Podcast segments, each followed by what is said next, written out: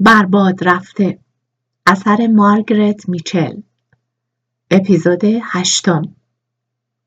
در سالنی در ساوانا بود. یک شب گرم بهاری. وقتی که مکالمه اتفاقی یک غریبه نشسته در نزدیک او جرالد را به تیز کردن گوشهایش واداشت. غریبه بومی از ساوانا تازه پس از دوازده سال زندگی در بخش درونی ایالت بازگشته بود. او یکی از برندگان بختازمای دولتی روی زمین که منطقه وسیع میانی جورجیا را بین متقاضیان قرعه کشی می کرد بود. این زمین ها سال قبل از آمدن جرالد به آمریکا از سرخپوست ها گرفته شده بود. مرد به آنجا رفته بود و مزرعه ای راه انداخته بود اما حالا خانه سوخته بود و از آن محل نفرین شده خسته شده بود و بسیار خوشحال می‌شد اگر از شرش راحت میگشت جرالد که ذهنش هرگز از فکر تملک یک مزرعه از خودش راحت نمی‌شد امکانی برای معرفی شدن به آن مرد پیش کشید و علاقش وقتی غریبه گفت که چطور بخش های شمالی ایالت پر از تازه واردین از کارولینا و ویرجینیاست بیشتر شد.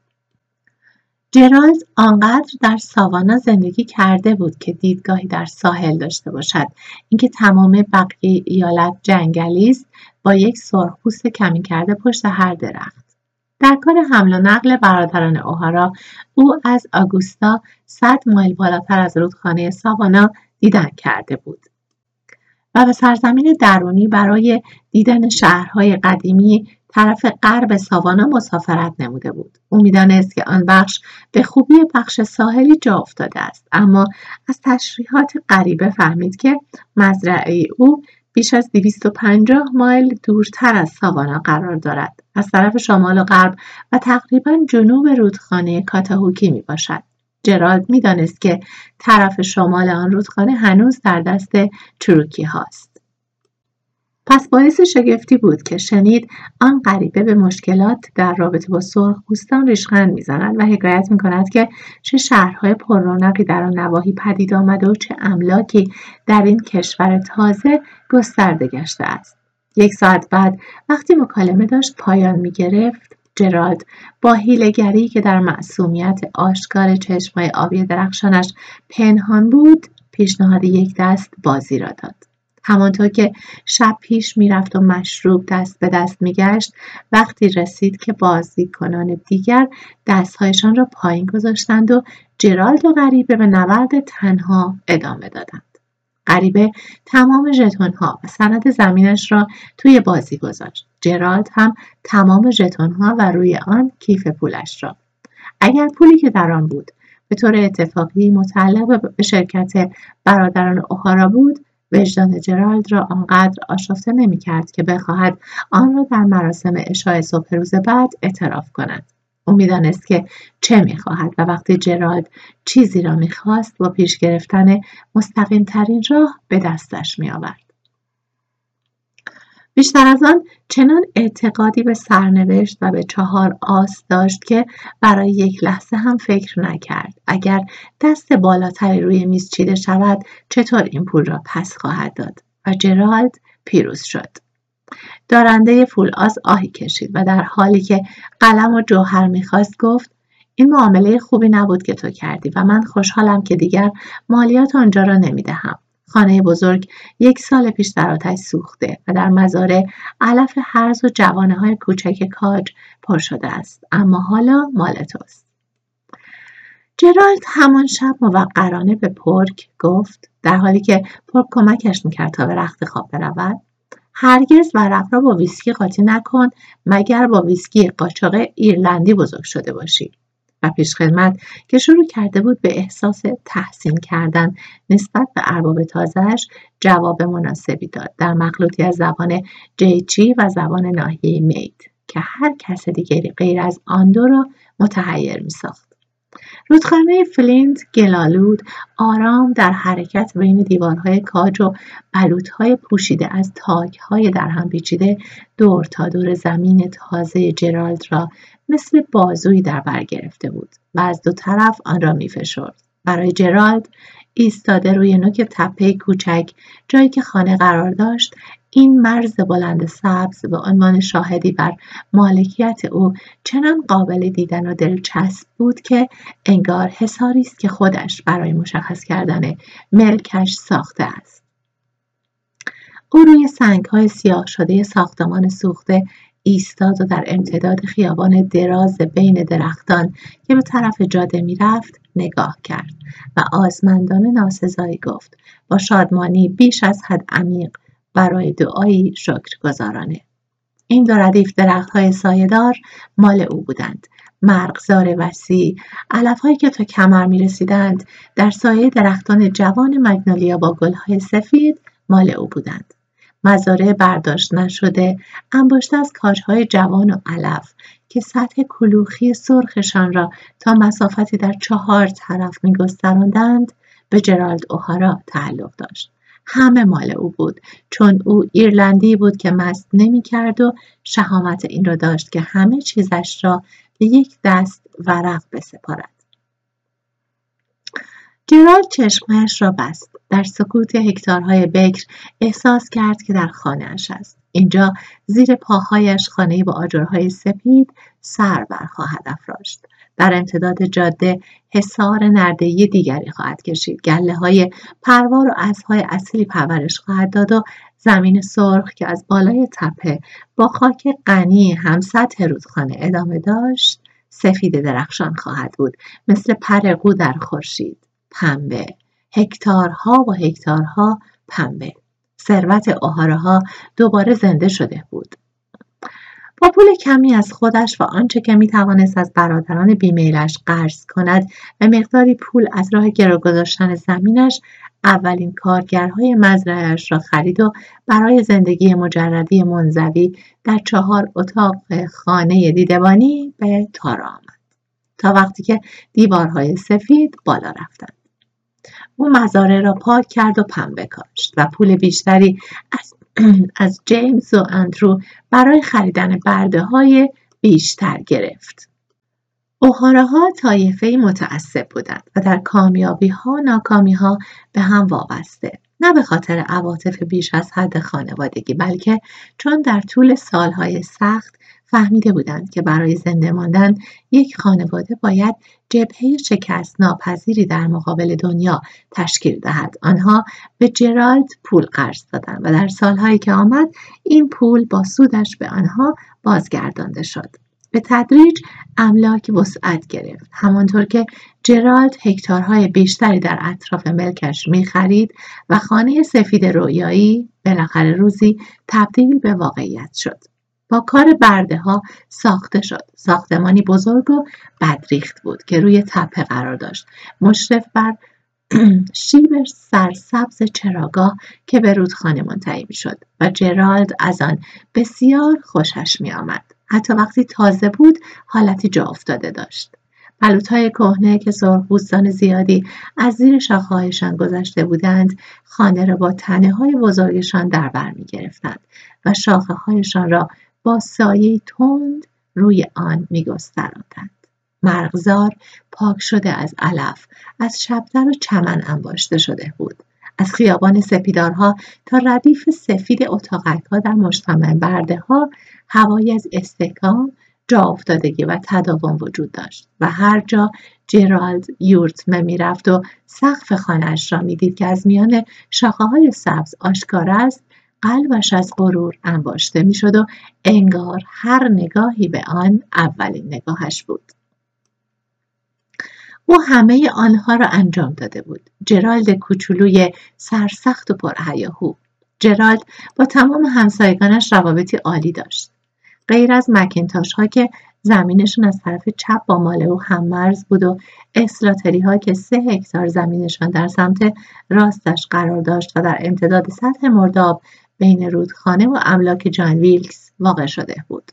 مکینتاش ها اسکاتلندی ایرلندی بودند و طرفداران اورنج. او اگر تمام خصلت های نیکی را که برای یک کاتولیک تقدیم شده است می داشتند باز این سابقه بد آنها را در چشم جرالد خوب نمی کرد. در حقیقت آنها از هفتاد سال پیش در جورجیا زندگی می کردند. قبل از آن یک نسل را در کارولینا گذرانده بودند اما اولین شخص خانواده که پایش را بر سواحل آمریکا گذاشته بود از آلستر آمده بود و این برای جرالد کافی بود. آنها کم حرف و کل شق بودند و روابط شدیدا بسته ای داشتند و با اقوامشان در کارولینا ازدواج می‌کردند و جرالد در بیعلاقگی نسبت به آنها تنها نبود. چون مردم ناحیه همه همسایه باز و معاشرتی بودند و هیچ کدام شخصی را که همین خصوصیات نداشته باشد تحمل نمی‌کردند. شایعات طرفدار القای بردگی بودند محبوبیت مکینتاش ها را افزایش نداد. انگوس پیر هرگز یک بردار آزاد نکرده بود و گناه غیرقابل بخشش در شکستن این قاعده اجتماعی را کرده بود که برخی از بردههایش را به برده فروشانی که آنها را به مزارع نیشکر در لویزیانا می بردند بفروشد اما شایعه همچنان قوت داشت جرالد به جان ویلکس می گفت او القاگر است شکی نیست اما یک طرفدار اورنج وقتی پای اصلی به میان میآید که با مسائل اسکاتلند در تضاد است اصل را رد می کند. اسلاتری ها مسئله دیگری بودند. به علت فقیر بودن حتی آن احترام از روی بیمیلی را هم که استقلال سخت انگوس مکینتاش از آن برخوردار بود در میان همسایه ها نداشتند. اسلاتری پیر که سرسختانه به چند هکتار زمینش چسبیده بود علا رقم پیشنهادهای مکرر جرالد و جان ویلز محکم بر جایش مانده بود همسرش زنی با موهای شوریده بیمارگونه و بسیار نحیف مادر یک ردیف بچه های ترشو خرگوش مانند بود خانواده ای که هر سال به طور منظم یکی بهشان اضافه می شد. توم اسلاتری برده ای نداشت و او و دو پسرش سخت کار می‌کردند روی چند هکتار پنبهشان در حالی که همسر و بچه های کوچکتر از چیزی که قبلا باغ سبزیجات بود نگهداری می‌کردند. اما به نوعی پنبه همیشه خراب شد و باغ سبزی هم به علت بارداری مداوم خانم اسلاتری به ندرت غذای کافی برای سیر کردن خانواده به دست می‌داد. منظره توم اسلاتری که در ایوان خانه همسایه‌هایش پرسه می‌زد با تقاضای تخم پنبه برای کاشتن یا تکه گوشت بررسی کردن شکمش منظره آشنا بود.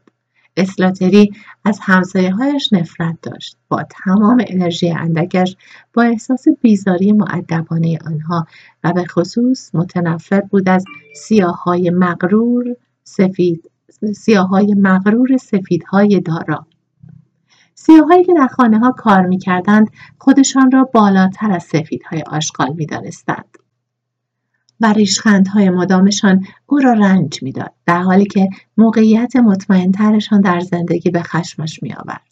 در تضاد با موجودیت بینوایانه خودش آنها خوب میخوردند خوب لباس میپوشیدند و در بیماری و پیری مراقبت می‌شدند آنها به نامهای اربابانشان مغرور بودند و بیشتر مواقع مغرور از تعلق داشتن به مردمی که دارای اعتبار بودند در حالی که او را همه تحقیر می‌کردند. توم اسلاتری می توانست مزرعهاش را به سه برابر ارزش واقعیش به یکی از ملاکین ناحیه بفروشد آنها این را پولی به درستی خرج شده برای خلاص کردن جامعهشان از یک موجود بدنما تلقی می کردند. اما او کاملا به ماندن و گذران کردن با بینوایی روی محصول یک لنگ پنبه برای یک سال و صدقه همسایههایش راضی بود جرالد با تمام بقیه ناحیه روابط دوستانه و نزدیک داشت ویلکس ها کارورت ها تارلتون ها و فانتین ها همگی وقتی اندام کوچک او روی اسب بزرگ سفید چارنل از گذرگاهشان می رسید لبخند می زدند و گیلاس های بزرگی از بورین که در آن یک قاشق چایخوری شکر و کمی افشرده نعنا ریخته شده بود را به او تعارف می کردند. جرالد دوست داشتنی بود و همسایه ها به وقت خودش آنچه را که بچه ها سیاه ها و سگ ها در اولین نگاه کشف کرده بودند دریافتند. اینکه قلبی مهربان گوشی آماده و علاقمند و کیف پولی باز درست پشت آن صدای بلند و رفتار خشن او پنهان است. رسیدن او به هر جایی همیشه همراه با پارس دیوانوار سگهای شکاری و فریادهای بچه های کوچک سیاه پوست بود که می تا با او روبرو شوند و سر نگه داشتن اسب او با هم دعوا می کردند و با مطلق های او که با خوش قلبی گفته می شد به پیچ و تاب و خنده می افتادند. بچه های سفید عاشق این بودند که روی زانوهایش بنشینند و نوازش شوند در حالی که جرالد با بزرگترها درباره حماقت سیاستمداران یانکی صحبت می‌کرد دختر دوستانش اسرارشان را در رابطه با امور عشقی با او در میان میگذاشتند و پسران جوان ترسان از اعتراف بدهیهایشان در خانه پدری او را دوست دوران سختی میافتند او می‌گفت پس تو این مبلغ را یک ماه از بدهکاری تو جوان رزل و به نام خدا چرا زودتر از من این پول را نخواستی؟ او فریاد می‌زد. شیوه خشنش در سخن گفتن شناخته شده تر از آن بود که برخورنده باشد و تنها باعث می شد که مردان جوان خجولانه لبخند بزنند و جواب دهند. خب آقا من دوست ندارم باعث زحمت شما بشم و پدرم؟ پدرت مرد خوبی است. هیچ شکی در آن نیست اما سختگیر است. و بنابراین این پول را بگیر و دیگر حرفی دربارهاش نزن. خانم های ملاکین آخرین کسانی بودند که تسخیر شدند. اما وقتی خانم ویلکس آنطور که جرالد توصیفش می کرد خانمی بزرگ با هدیه نادری از سکوت به شوهرش گفت او زبان خشنی دارد اما مرد خوبی است. جرالد به طور قطع مقبول واقع شده بود. او نمی‌دانست که ده سال طول کشیده تا این مقبولیت را به دست آورده چون هرگز به فکرش هم نرسیده بود که در اوایل همسایه ها با سوء زن نگاهش می‌کنند. در ذهن خودش هیچ شکی وجود نداشت که از لحظه که قدم در تارا گذاشته پذیرفته شده است. وقتی که جرالد چهل و سه ساله شد با بدنی چنان تنومند و چهرهی چنان شاداب که به نظر به نظر شکارچی اشرافی بیرون آمده از یک تابلوی شکار می آمد به فکرش رسید که تارا هر چقدر هم که عزیز باشد و مردم ناحیه با تمام قلبهای گشوده و درهای بازشان برای او کافی نیست. او به یک همسر احتیاج دارد. تارا احتیاج به کدبانو داشت. پیشخدمت چاق یک بر سیاه که بنابر احتیاج به آشپزخانه فرستاده شده بود هرگز سر وقت غذاها را آماده نمی‌کرد و اتاقدار که قبلا کارگر مزرعه بود میگذاشت خاک روی تمام اساسیه بنشیند و هرگز روکش های مبلها را نمیشست. بنابراین هنگام رسیدن مهمانی همیشه موقعیتی پیش می آمد که کار زیاد بود و همه این طرف آن طرف می پرک تنها سیاه تعلیم دیده خانه روی کار سایر خدمه نظارت داشت. اما حتی او هم تنبل شده بود و بیدقت. پس از سالها زندگی با جرالد با آن شیوه بیقید و شاد زندگیش به عنوان پیش خدمت مخصوص او اتاق خواب جرالد را منظم نگاه می داشت و به عنوان آبدار باشی غذاهایش را با وقار و تشریفات سرو کرد اما در مواقع دیگر همه چیز را به حال خود رها کرد. با غریزه خطا ناپذیر آفریقاییشان سیاهان همه کشف کرده بودند که جرالد بلند پارس می کند اما گاز نمی‌گیرد و بنابراین از او سوء استفاده می کردند. خطر فروختن برده ها به جنوب و تنبیهات سخت همیشه وجود داشت اما هرگز یک برده هم از تارا فروخته نشد و تنها یکی شلاق خورد. آن هم به این دلیل که اسب محبوب جرالد را پس از خستگی یک روز شکار خوب تیمار نکرده بود. چشمهای آبی و نافذ جرالد می‌دید که چطور خانه های همسایه هایش خوب اداره می شود و با چه دقتی زنان آراست موی در دامنهای پر از خش و خش پیش خدمتهایشان را سرپرستی می کردند. هیچ اطلاعی از زحمات صبح سحر تا نیمه شب آنها نداشت که چطور به نظارت بر آشپزی پرستاری خیاطی و رختشویی زنجیر شدهاند. او نتایج بیرونی کار را می‌دید و این نتایج تحت تاثیر قرارش می‌داد. یک روز صبح وقتی داشت لباس می پوشید تا برای مسابقه از سواری به شهر برود نیاز مبرم به یک همسر بر او آشکار شد. پرک بهترین بلوز کتانیش را برایش آورد. چنان غیر ماهرانه توسط اتاقدار رفو شده بود که برای هیچ کس غیر از پیش خدمت مخصوصش قابل پوشیدن نبود.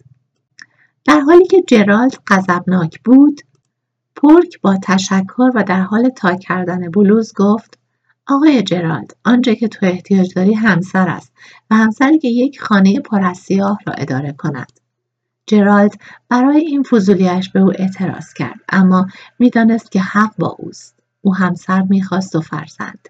و اگر آنها را هر چه زودتر به دست نمیآورد ممکن بود خیلی دیر شود. اما خیال نداشت با هر کسی ازدواج کند.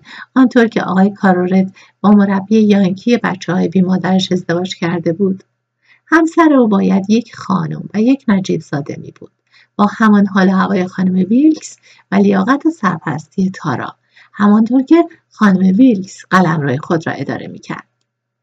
اما دو مشکل در راه وصلت او با خانواده های ناحیه وجود داشت. اول نبود دختران در سن قابل ازدواج و مشکل جدیتر دوم اینکه جرالد تازه رسیده بود. علا رقم بیش از ده سال اقامتش در آنجا یک غریبه بود. هیچ کس هیچ چیزی درباره خانواده او نمی‌دانست. در حالی که جامعه جورجیای اولیا به قدر اشراف زاده های ساحل اقیانوس آرام سختگیر نبود هیچ خانواده نمی‌خواست.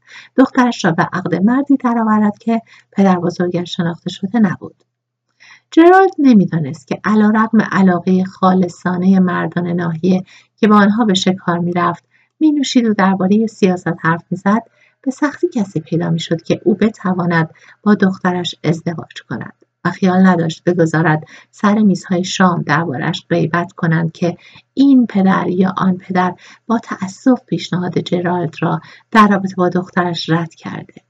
آگاهی به این امر باعث نمی‌شد که جرالد نسبت به همسایگانش احساس حقارت کند. هیچ چیز نمی‌توانست باعث شود که جرالد احساس کند چیزی از کسی کم دارد. اما این در ناحیه تقریبا سنت عجیبی بود که دخترها تنها از خانواده هایی که بیشتر از 22 سال سابقه اقامت در آنجا داشتند و صاحب زمین و برده بودند و آلوده به معایبی بودند که پسند روز قرار می گرفت شوهر انتخاب می کردند. او به پارک گفت آماده باش ما به ساوانا می رویم. و اگر من بشنوم که تو حتی یک بار دیگر بگویی ورق یا سرنوشت فورا میفروشمد چون اینها کلماتی است که من هم به ندرت مورد استفاده قرار می‌دهم.